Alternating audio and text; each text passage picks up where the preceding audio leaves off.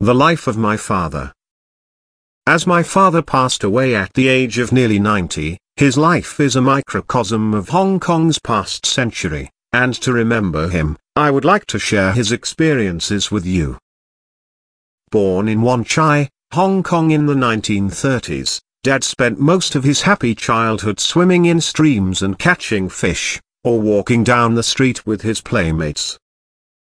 The Japanese military occupation of Hong Kong began in December 1941 and the fall of Hong Kong lasted for three years and eight months.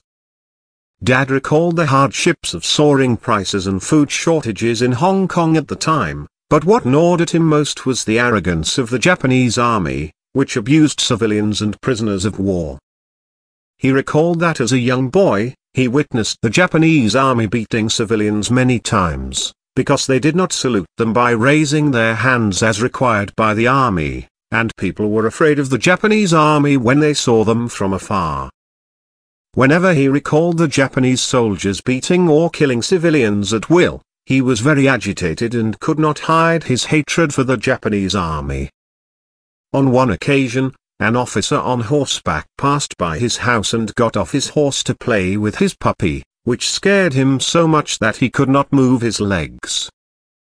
As the situation in Hong Kong worsened, my grandfather decided to flee to his hometown in Daya Bay, east of Shenzhen, for a while.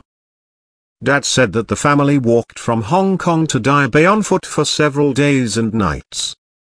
On the way, they saw a large number of fugitives die on the road and were intercepted several times by bandits who looted them of all their valuable possessions. Grandpa put the heavy, dirty keys in his father's cotton jacket, but he didn't know that the keys were gold bars with black paint.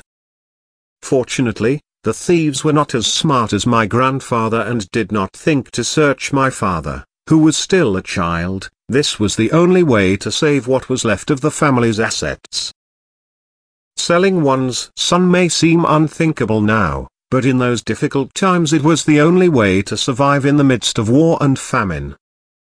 My uncle, who was a few years younger than my father, was sold during the Japanese occupation in exchange for food to save the family, so you can imagine how serious the food shortage was. It was during this period that my grandmother died of a bacterial infection caused by eating rotten fruit. Later, my father said that my uncle had married a local in the United States and that he had returned from New York to visit him in Hong Kong in the late 1960s, then my father lost contact with my uncle as he became ill and may no longer be alive. After three years and eight months, the Japanese surrendered on the 15th of August 1945 and the British government retook Hong Kong, so Dad's family moved back to Hong Kong. To help make ends meet, my father and his uncle went to the quarry to earn a meager salary. He said that the first time he went out for pay, he used the money he earned to buy a catty of roast pork, which he and his uncle ate as they walked, and this was his happiest time. In the late 1940s, during the Chinese Civil War between the Kuomintang-led government of the Republic of China and forces of the Chinese Communist Party, a large number of Shanghai entrepreneurs evacuated their families to Hong Kong and opened many textile yarn factories there.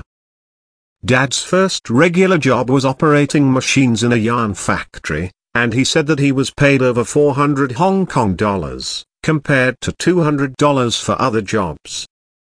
There were many people queuing up for interviews and they had to be sponsored and had to pay a month's wages as security. By modern standards, it was difficult to accept that working in a factory required so many additional requirements.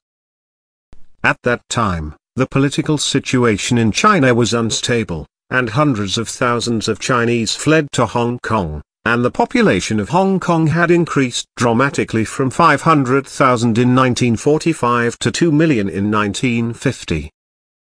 With so many people competing for one job, it was no easier to find a job in Hong Kong in the 1950s than it is today, and it was even more difficult to secure a job with higher wages than normal.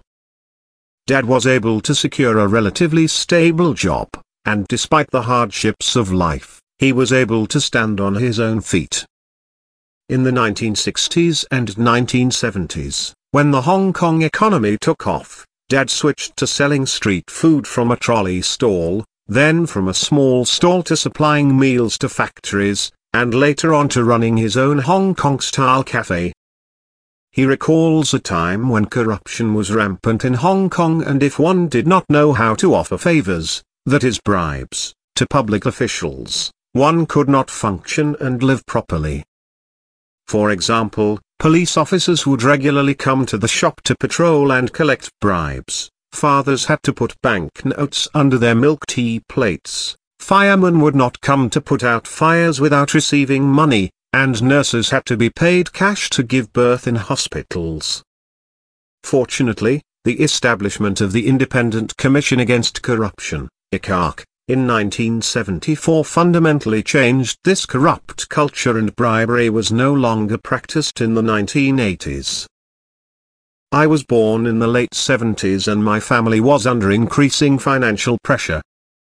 In order to earn more money to support the six of us, my father changed his job to working as a cook on a container ship, working away from home for 9 to 10 months a year and only coming home for 1 to 2 months a year.